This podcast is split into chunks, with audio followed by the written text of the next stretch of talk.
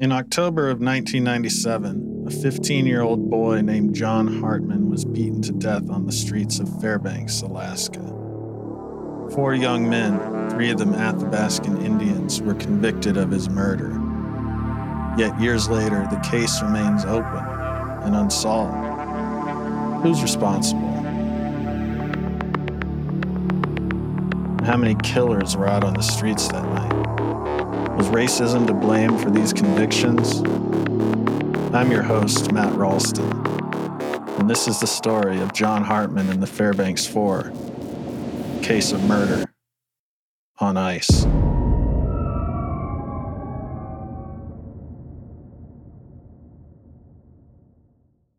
John Hartman passed away on October 12, 1997. In the intensive care unit of the Fairbanks Memorial Hospital, about 24 hours after he was attacked on a nondescript street corner on the outskirts of downtown. Every year, the community honors him on this day. 19 years ago around here, a young boy was murdered and the lives of 4 men were robbed, said Shirley Lee, a local preacher who led a vigil for the victim. But others aren't so sure of the innocence of the Fairbanks Four. Look at Kevin Pease, the white boy of the group, who hid from police for days after the murder, then concocted a bogus story that he was with his 17-year-old girlfriend. But he wasn't. He was lying about his whereabouts that night. Is this something innocent people do? This wasn't a coerced confession. No one forced Kevin to do this. He didn't get pressured into it. Frankly, it makes him look guilty. Kevin Pease, 19 years old, is the white boy of the group, but that might not be entirely accurate. He's not a native Alaskan like the other 3, who are Athabascan Indians, but he has some Crow-Indian heritage. It's not entirely clear how much. I'm not sure it really matters. Culturally, Athabascans are an exceptionally warm people, embracing of outsiders, and many say they don't define themselves by genes, but by culture, meaning one can be considered an Athabascan regardless of the color of their skin, an honorary native, so to speak. And Kevin, with his flaxen hair and blue eyes, appears to be such. He's native enough to be in prison with us, said Eugene Vent. Kevin is the biggest guy of the 4. 6 foot tall, 200 pounds, broad shoulders, a handsome guy who looks like he may carry a bit of anger, and perhaps he's justified in this. Leading up to his arrest, Kevin's father, John Pease, had been murdered in a random triple homicide. A traveling 53-year-old Bible thumper shot him and 2 fellow boarders at an 18-unit rooming house near downtown Fairbanks. He then walked across the street to a restaurant, called the police, and told them that he'd killed John Pease because the volume on his TV was up too loud. Suffice to say that if your dad is living in a sticky rooming house, walking distance to your own home, your family life isn't all that great. Mom's not sending you off to school with those Lunchables. Kevin had a juvenile record, including a past conviction for armed robbery. A few months earlier, a patrol officer had seen him roll through a stop sign. His car had a badly cracked windshield. He was using studded tires out of season, and inside the car was a marijuana pipe with resin in it. He was cited for each of these issues, ensuring that whatever money he had would go to these tickets and not to fixing his car. And he also had a suspended driver's license. So, Kevin was on his way to jail. Understandably, he was not in a jovial mood. So while locked up in the police car, he started kicking the driver's side rear door, breaking the interior padding, relentlessly trying to damage it. $400 worth.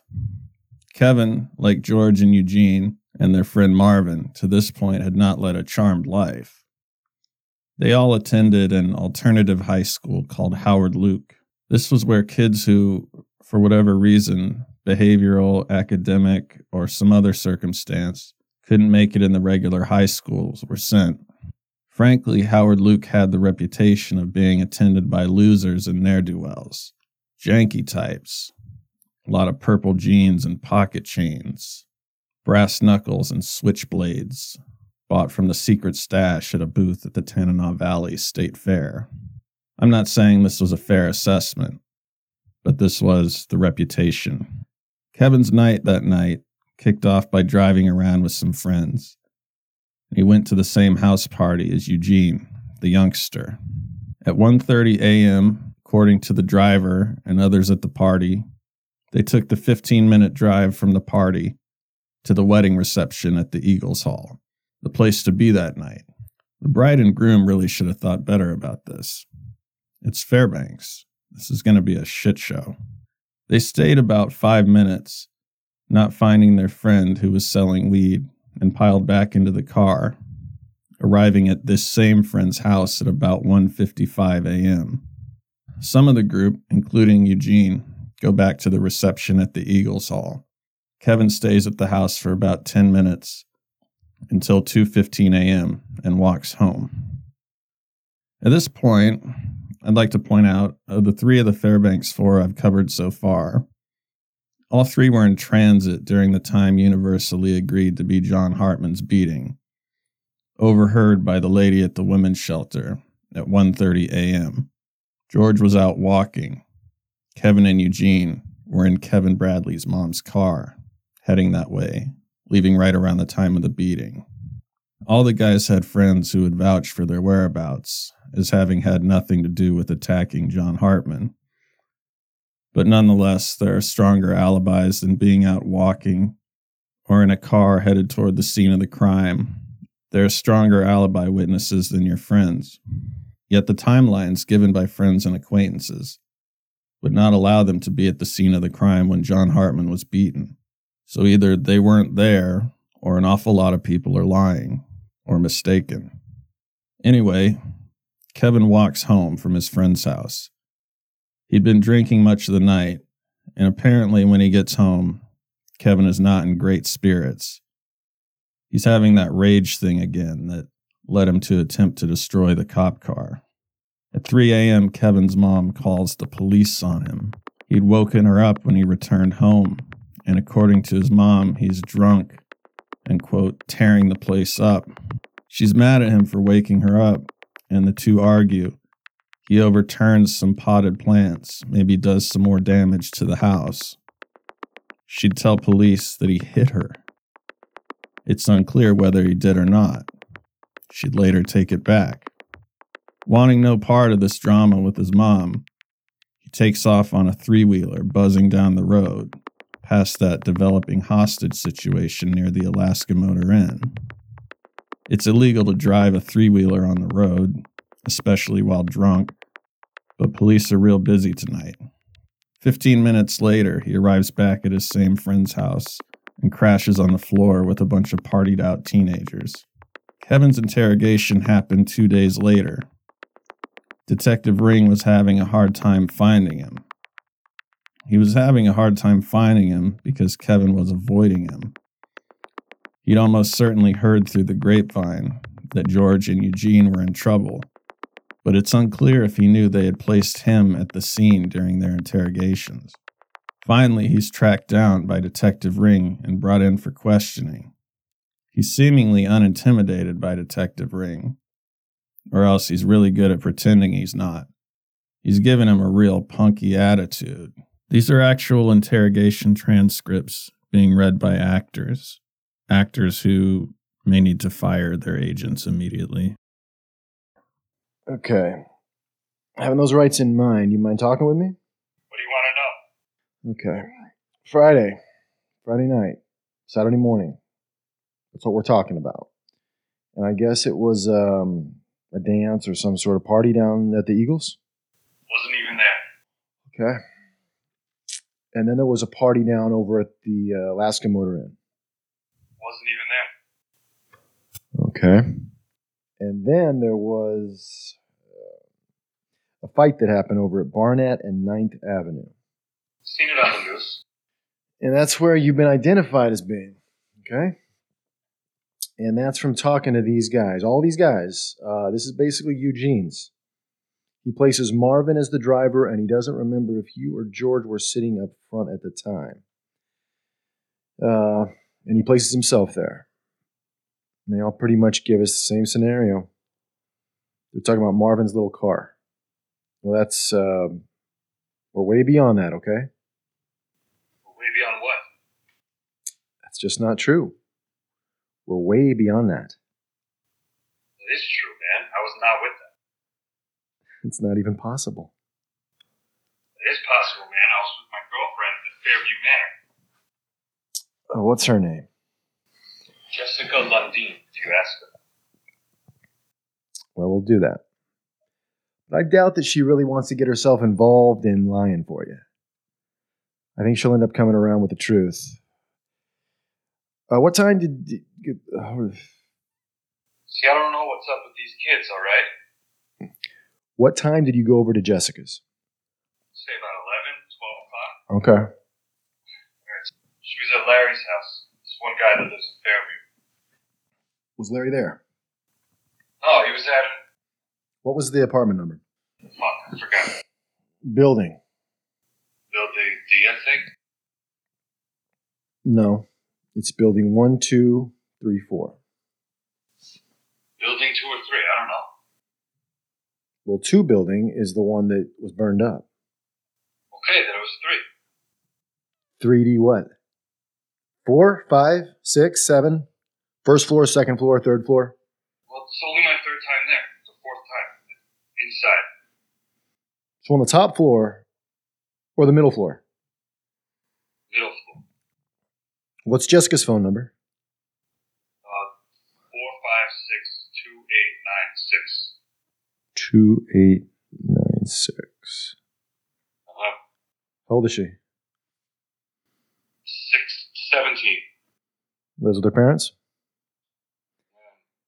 Yeah. Okay. How was it that she came to be over at Larry's apartment? She just got off work. Didn't have a ride home, so she got a ride from work with friends from work to go to Larry's house. Where does she work? She works at Alaska Espresso and Chowder. Excuse me? Alaska Espresso and Chowder House. Okay. Why'd she go over to Larry's if Larry wasn't there? She's allowed to go there because her sister stays there. And was her sister there? Mm. Okay. Who else was there? Mm. Any? I want to talk to a lawyer. Well, I can understand that because I'm going to have to check this out and it's going to turn out to be false. Okay, whatever, dude. Okay. Is that blood on your shirt there? That's from me. Want to check it? Oh, well, we'll be... I'll take it and I'll check it. Okay? I certainly will. Everyone knows you, Kevin. Yeah, I know. Everyone does know. Uh-huh. I mean, they know you. Why the fuck am I going to beat up a 15-year-old kid? Well, too much to drink? Kevin's alibi falls apart pretty much right away. I don't know what he thought was going to happen here. He doesn't know basic details about where he supposedly was. But he does issue a strong denial, never admitting to anything, saying he wasn't there at the scene of the crime. His girlfriend would later testify that they collaborated on lying about his whereabouts just as a precaution, just in case, to keep him safe.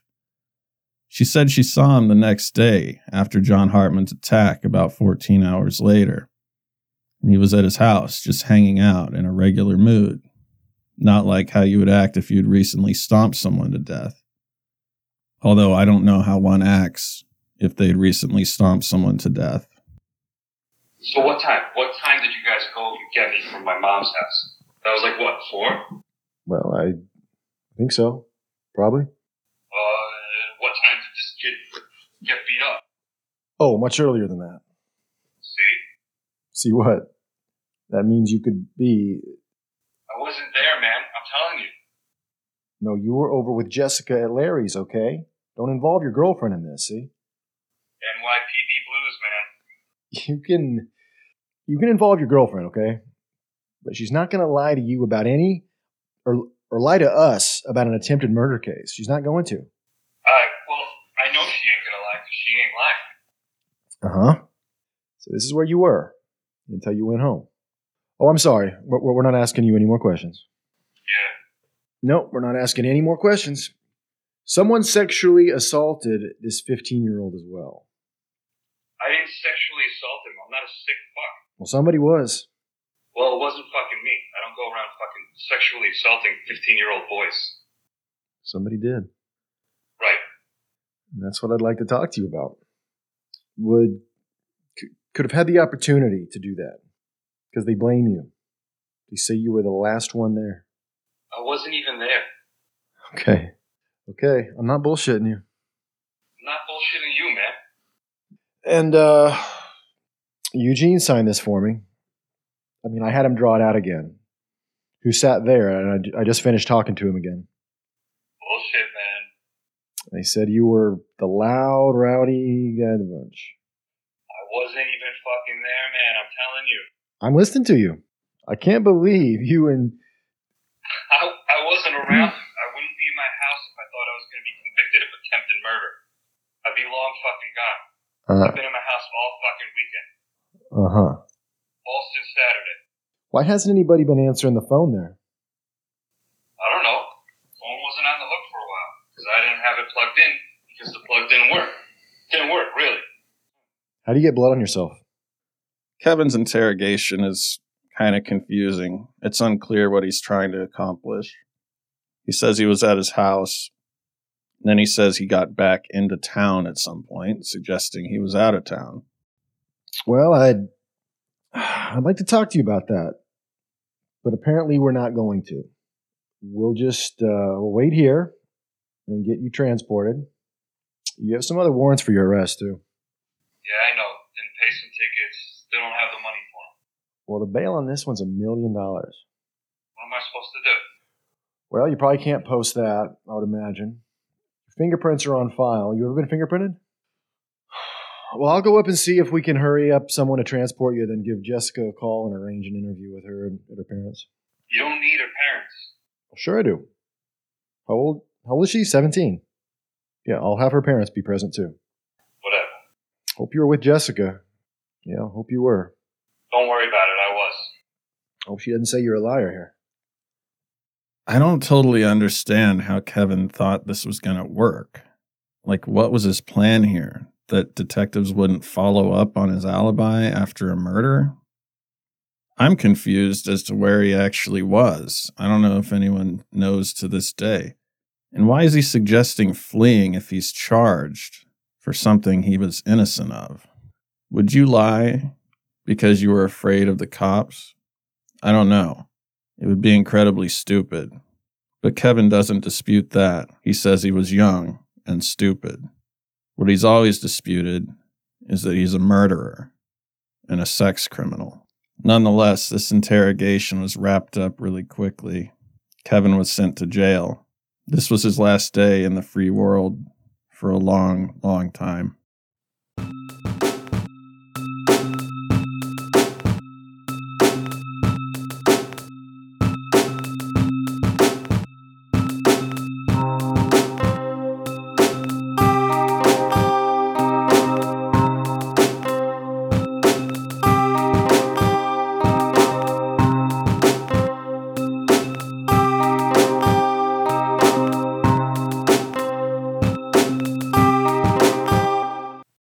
Marvin Roberts, the fourth member of the Fairbanks Four, the frontman, the alleged getaway driver, had a different experience that night than the other three guys. For one thing, all evidence points to him being sober. Marvin didn't drink all that much. He's a native guy, average height, slight build, an angular face with short black hair. He had graduated as the valedictorian of his high school, Howard Luke Academy, the year before. He's 19 years old. He has a job. He's never been in trouble with the law, except for the ubiquitous minor consuming alcohol tickets. But everyone in Fairbanks had one of those. His family's roots are in the town of Tanana, a few hundred miles upriver from Fairbanks, a town of a few hundred people. Few people I've encountered have anything negative to say about Marvin Roberts, though I didn't speak to any of the 12 jurors who convicted him of murder. According to Marvin and several alibi witnesses, he spent the night dancing at the wedding reception at the Eagles Hall, though he also made several short trips in his car, a bright blue 2-door Dodge Shadow hatchback. He was also trying, like nearly everyone else in town, to get a hold of a guy named Conan Gobel. This is the guy's house that Kevin, the white boy, slept at before evading police on a 3-wheeler. After dancing all night at the reception and making several short trips to shuttle people around, or say, go buy a soda for someone, Marvin also stopped by the party that night that got out of hand at the Alaska Motor Inn. The problem with Marvin's timeline that night, if there is a problem, is that he was out driving around a lot, so he could have, in theory, been at the scene of the murder when Hartman was attacked at 1:30 a.m., although that would mean that several people who saw him at the wedding reception very close to that time would have been mistaken or lying. Still, he did dip in and out a lot, and driving around alone isn't a great alibi. Nonetheless, when he would return from these short trips, nobody at the reception noticed anything out of the ordinary with him, like that he had just stomped someone to death. Usually people that do that kind of thing try and act normal, but it becomes really obvious. If you've ever seen 20/20 or something like that, they might start hyperactively blabbering about nonsense and talking about how much they liked that kid named John Hartman, or at the very least, like Chris Stone, John Hartman's friend, the last person on record to see him alive, just be acting really nervous, jittery, and frightened.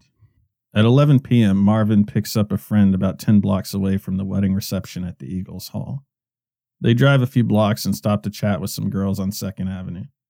They get to the wedding, but it's dead, so they decide to drive around some more and kill time. They drive to a friend's house, but nobody's home, so they hang around in a liquor store parking lot for a while. Then they drive around to a few other places and hang out in other parking lots.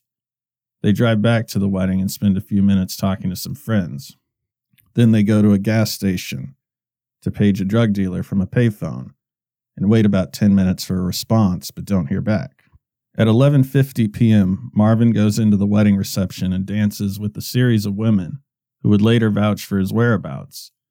He's apparently one hell of a dancer.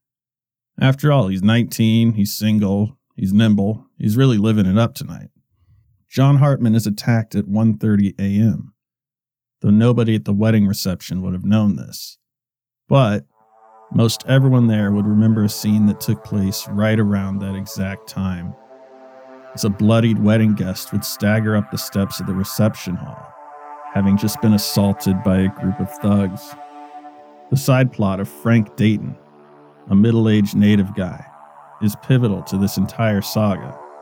Frank was at the wedding reception, but at about 1 a.m. he walked a few blocks over, under the cover of darkness and sparse downtown streetlights, to meet a friend. As Frank was walking alone, he heard a car pull up behind him as it slowed to a crawl. Then he was tripped and taken down to the ground. His face was smashed into the pavement. He tried to stand up, but his foot was stepped on by a white high top. He was kicked as he lay on the ground, helpless. A hand frisked his pockets. Someone took a $20 bill from him. He couldn't see the attackers, just the high top, but he craned his head and saw them drive away in a light-colored, good-sized four-door car. When Frank arrived back to the reception, flustered and beaten, it caused quite a commotion, and he was swarmed by onlookers curious as to what would happen and friends tending to him to make sure he was okay. And guests recalled seeing Marvin standing around with the others. Someone called 911 to report the attack, and the call was logged at 1:34 a.m., 4 minutes after the John Hartman attack, the scene of which was maybe 2 minutes away by car.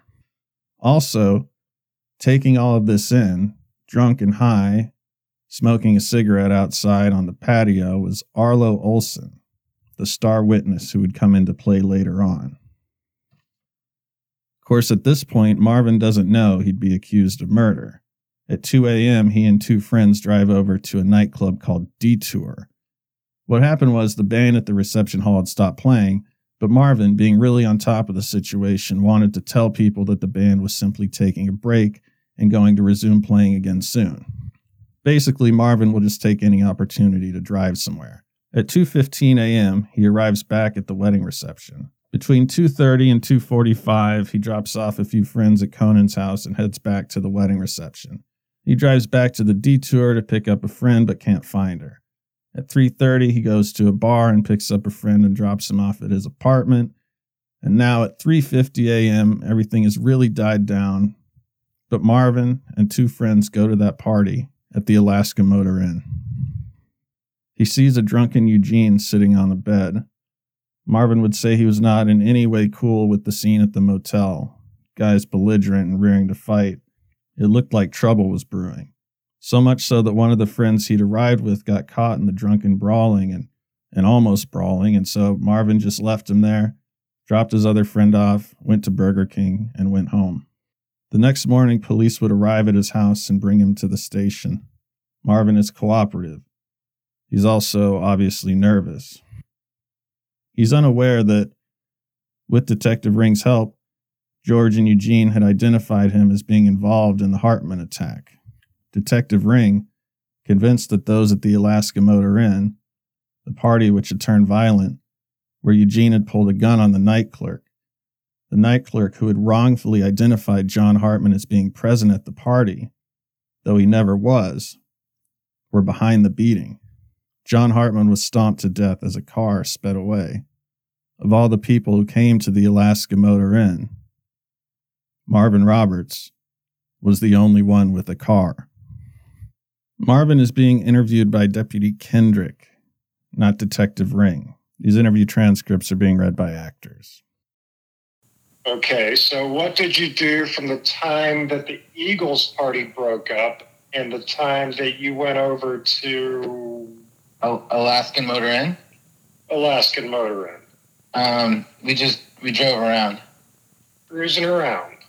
Yeah. Okay. We were... driving all over, trying to look for girls, I guess. Just cruising. Yeah. Now, well, that's during the time that your car is over on Barnett Street, cruising by over there? Yeah. Right? Yeah. Okay, all right. So how many times did you cruise down Barnett? Yeah. I can't recall. I don't know, a few? A few times. Yeah. Okay. All right. Note, Barnett Street is where John Hartman was found, and Marvin just inadvertently agreed he was there. This isn't particularly damning information. If you're driving around the downtown Fairbanks area, there's a good chance you'll hit Barnett Street, but... Okay, if it wasn't you, okay, then why didn't you tell me the truth that Kevin and Eugene were in your car? They weren't in my car. They were in your car last night. No, they weren't in my car. I wouldn't let them in my car. Why? Because they were too drunk is why. How could you cruise for an hour and a half and not remember where you went? Because you can cruise all over the place around town. Uh-huh. Okay. What time did you go home? I don't know. About 4:45, I guess. Okay. And did you stop anywhere? Yeah, at the Burger King. Stopped at the Burger King and... who were you with? Just myself. Just yourself? Yeah. So you didn't stop with Dan and Angelo at Burger King? No. This is just after I dropped them off. Okay. So you said you were at the Alaska Motor Inn at 4 or 4:30, but then you were also at Burger King at 4 or 4:30. No, I left at 4:30. I probably went to drop these guys off, and then I don't know. There's a big time span. I never keep track of the time. Okay. So if we find Daniel Huntington, what is Daniel going to say? I don't know. Probably everything I said, probably. Okay, so Daniel's going to say that he was with you from the moment that you picked him up at 11:30 until the time that you dropped him off at 4:30 in the morning? Yeah, he should say that, yeah. Was he with you during that whole time? I dropped him off. Where did you drop him off at? That's right. I was trying to recall it. Uh-huh. Me and Angela left him at the Alaska Motor Inn in that room, but we told him to go with us. But it was getting pretty hot, and we're like, let's go. So I didn't drop him off at home. Okay, so you left him at the room. Yeah. Marvin is being informal. He doesn't even seem to be processing that he's a suspect. Seems like he thinks he's just there to give information.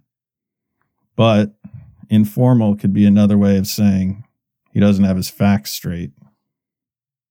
Now, Detective Jim Geyer, who had been sitting in during this interrogation, pipes up, apparently going in for the kill.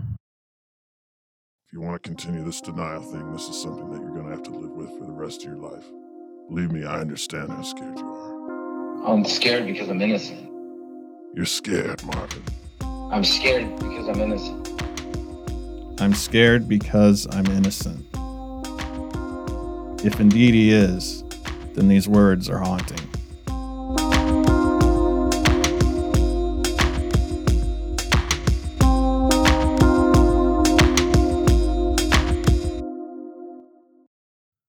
Marvin had several witnesses who saw him at the wedding reception that night, one of whom was Gary Edwin, a good friend of Marvin's from the same town of Tanana. He's 24 years old, married, a substance abuse counselor. He claims to have noticed Marvin when Frank Dayton, who had just been mugged, ambled up to the reception hall at 1:30 a.m. That Marvin asked him what happened. If true, his testimony would prove Marvin couldn't have been at the scene of the Hartman attack. Gary Edwin would tell a journalist, I spent the entire, hours, that night with Marvin. I would say from around midnight until at least 2 a.m., even later when the reception ended. He sat with us at our table, and I saw him basically the whole night, dancing, visiting, having fun. Of course, this is a good friend of Marvin's, and they're from the same town. He couldn't have seen Marvin the whole night, because according to Marvin, he left several times. Yet many other upstanding members of the community vouched for Marvin Roberts being at the reception around the time of the John Hartman attack. Names like Carrie Orison, Eileen Newman, Tracy Monroe, Angelo Edwin, Eileen Newman, Frank Dayton, Daniel Huntington, and more. It's a lot of alibi witnesses.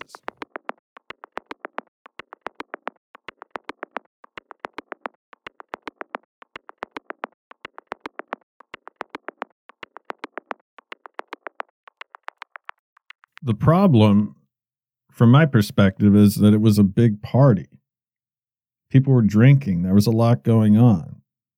No one was keeping track of time. No one was constantly looking at their cell phones because they didn't have them. There was no clock on the wall. Alcohol is served until 3 a.m. in Alaska. So at 1:30, there's no cutoff imminent. It's really the height of things. There's no reason to be checking your watch. So Marvin had plenty of people who saw him around that time, but not many at exactly that time.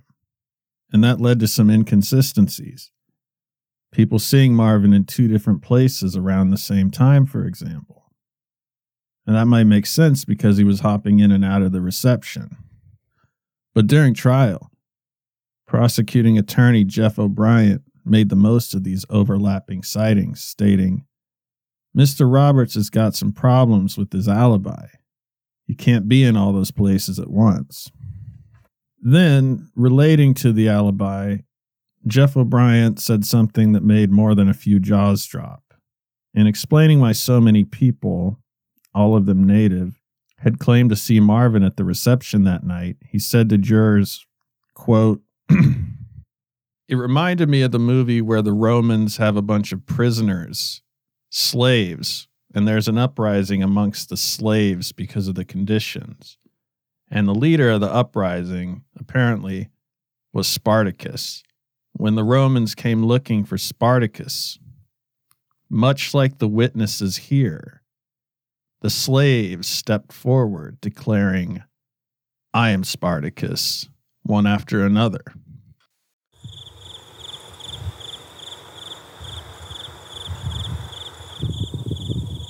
Jigga what? Now, I'd still like to believe that a good portion of America is not comprised of racist bastards. That they see people for what's inside of them, judge them by the content of their character. And maybe your college education did you good, and you're so not racist that you look at the case of the Fairbanks Four and say, why are these activists bringing race into this? What does being Native have to do with anything?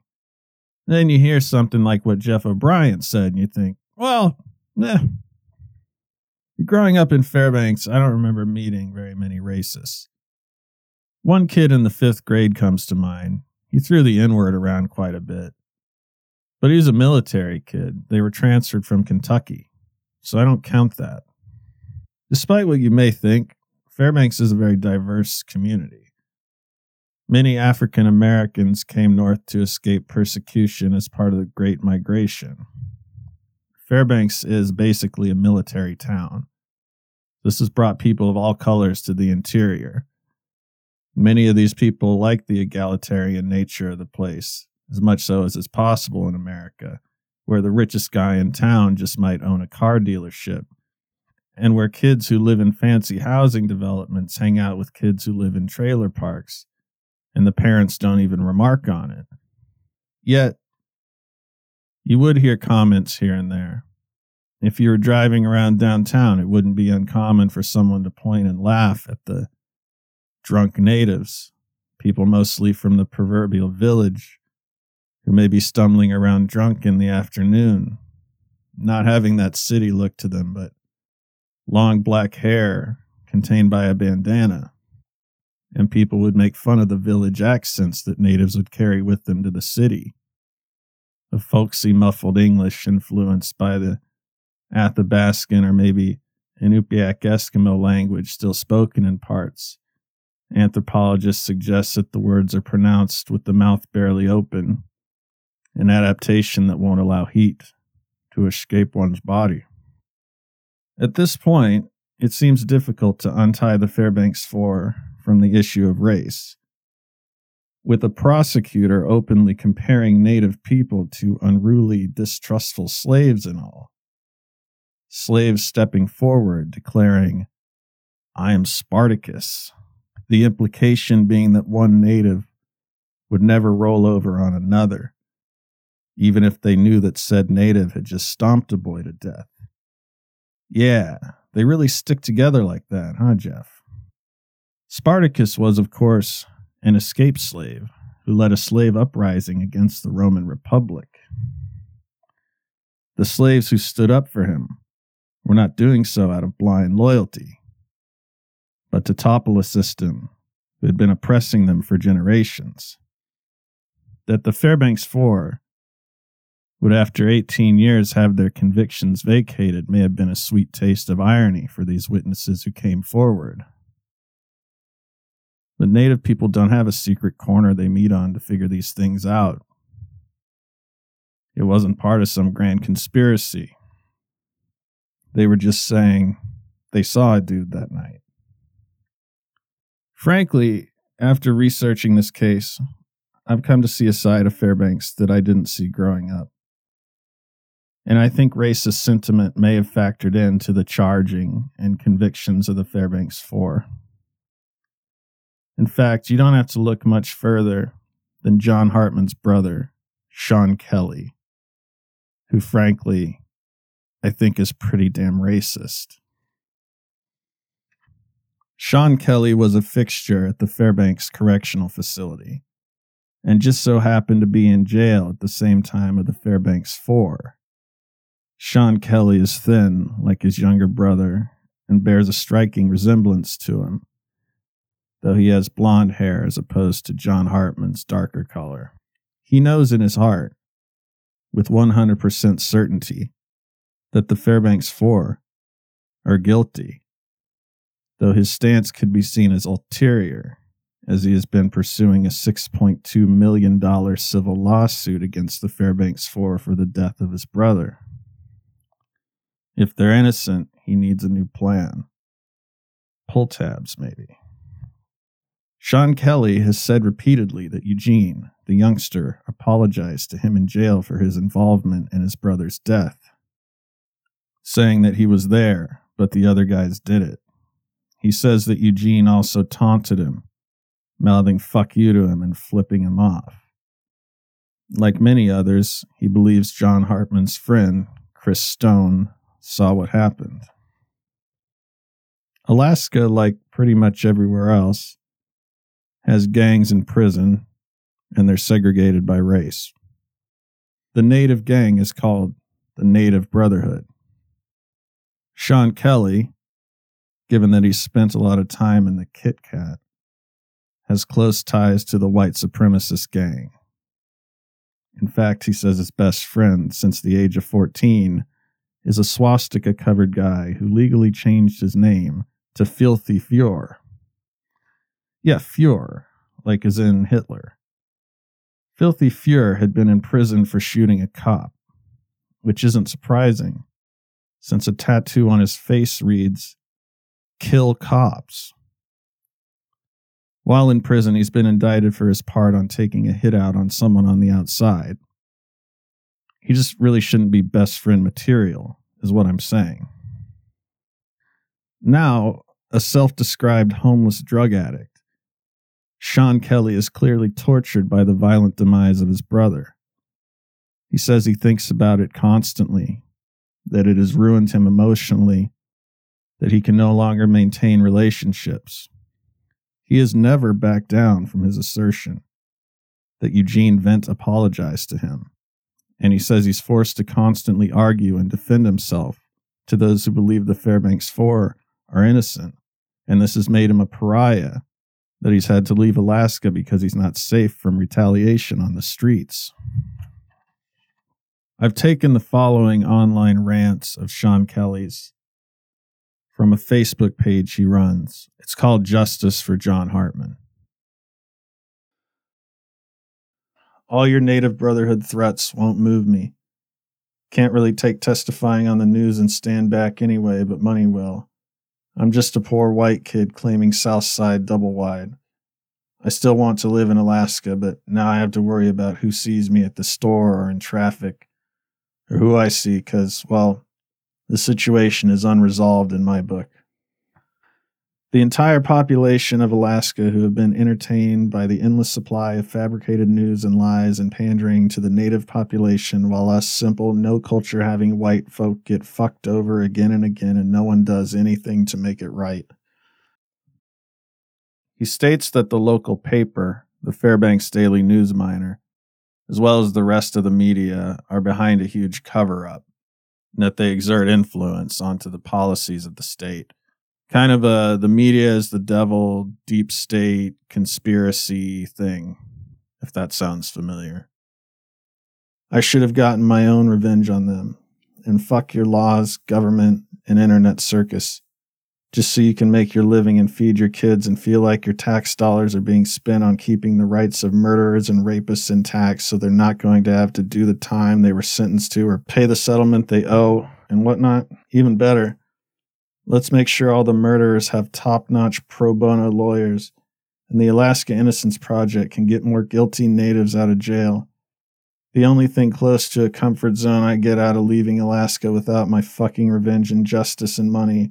I know they are still hurting you and your family and are hella gonna do more damage to the native Alaskans now than they ever could behind bars and being guilty pieces of shit. Every kid who OD'd, an innocent woman that gets beaten and raped and robbed, everyone knows that the Fairbanks Four get a free ride. After all, they got your lies and alibis and your donations to protect their rights. Too bad John Hartman didn't have any rights to protect. Must have been because we were poor and believe in Christ, and everyone in my family tries to be a good influence and represent the truth of the Lord. Enjoy your fruit. Verily, I say, that you have your reward. And don't ask me to do or tell you shit that you want to hear. But expect I will tell you the truth as I know it. And from here on, I guess I'm going to talk shit and clown you idiots for your whack-ass racism and overall stupidity. If anyone wants to help me or my family for real, just ask me how, or find a lawyer who has the nuts and ain't afraid of the Alaska government or natives. Us white trash drug addicts got more common sense than all you idiots put together. That's why everyone hates the white people. They're intelligent and direct. That is our culture. Well, Sean Kelly is definitely direct. I don't think anyone's arguing that. He did just say that white people are more intelligent than native people, and that goes along with his whole diatribe here, which is that of reverse discrimination, that native people are privileged and white people are getting the short end of the stick. It'd be a stance that's hard to back up if you've ever been to a native village, or maybe to a prison in Alaska, where natives make up 40% of the population, as opposed to 14% outside the prison walls. The Newsminer supports the Alaska natives, and people have made their money and lives all better using it to throw it in my face that the people who actually committed the act of killing my brother are the victims, even more so than the one person who lost his life. So your heroes and the Alaska native population can get their murderers home and fucking and drinking and running their native brotherhood gang of rapists and child molesters and murderers can justify the existence of the Innocence Project and let those maggots out of jail on the anniversary of both of John Hartman's parents' wedding day. Every day I can't wait to see my family that has passed beyond where we're at, so this adventure among this evil world is over. God has been the only one who has been my witness, and here I am. I'm not bringing all this up to make Sean Kelly look like a bad guy. He's been through something unimaginable, and it seems likely that this bitterness may have colored many of his thoughts and beliefs. He's certain that his brother's killers have been released from prison, that guys who he knows firsthand stomped his little brother to death. I'm simply bringing this up to say to anyone that says that race isn't a factor in this case, you should probably think again, brother. Next, we'll get into the evidence against the Fairbanks Four. It's murky. There are things that point to their guilt and to their innocence.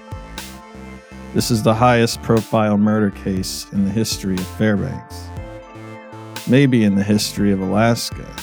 Though we did have a serial killer who owned a bakery and a congressman who disappeared in an airplane.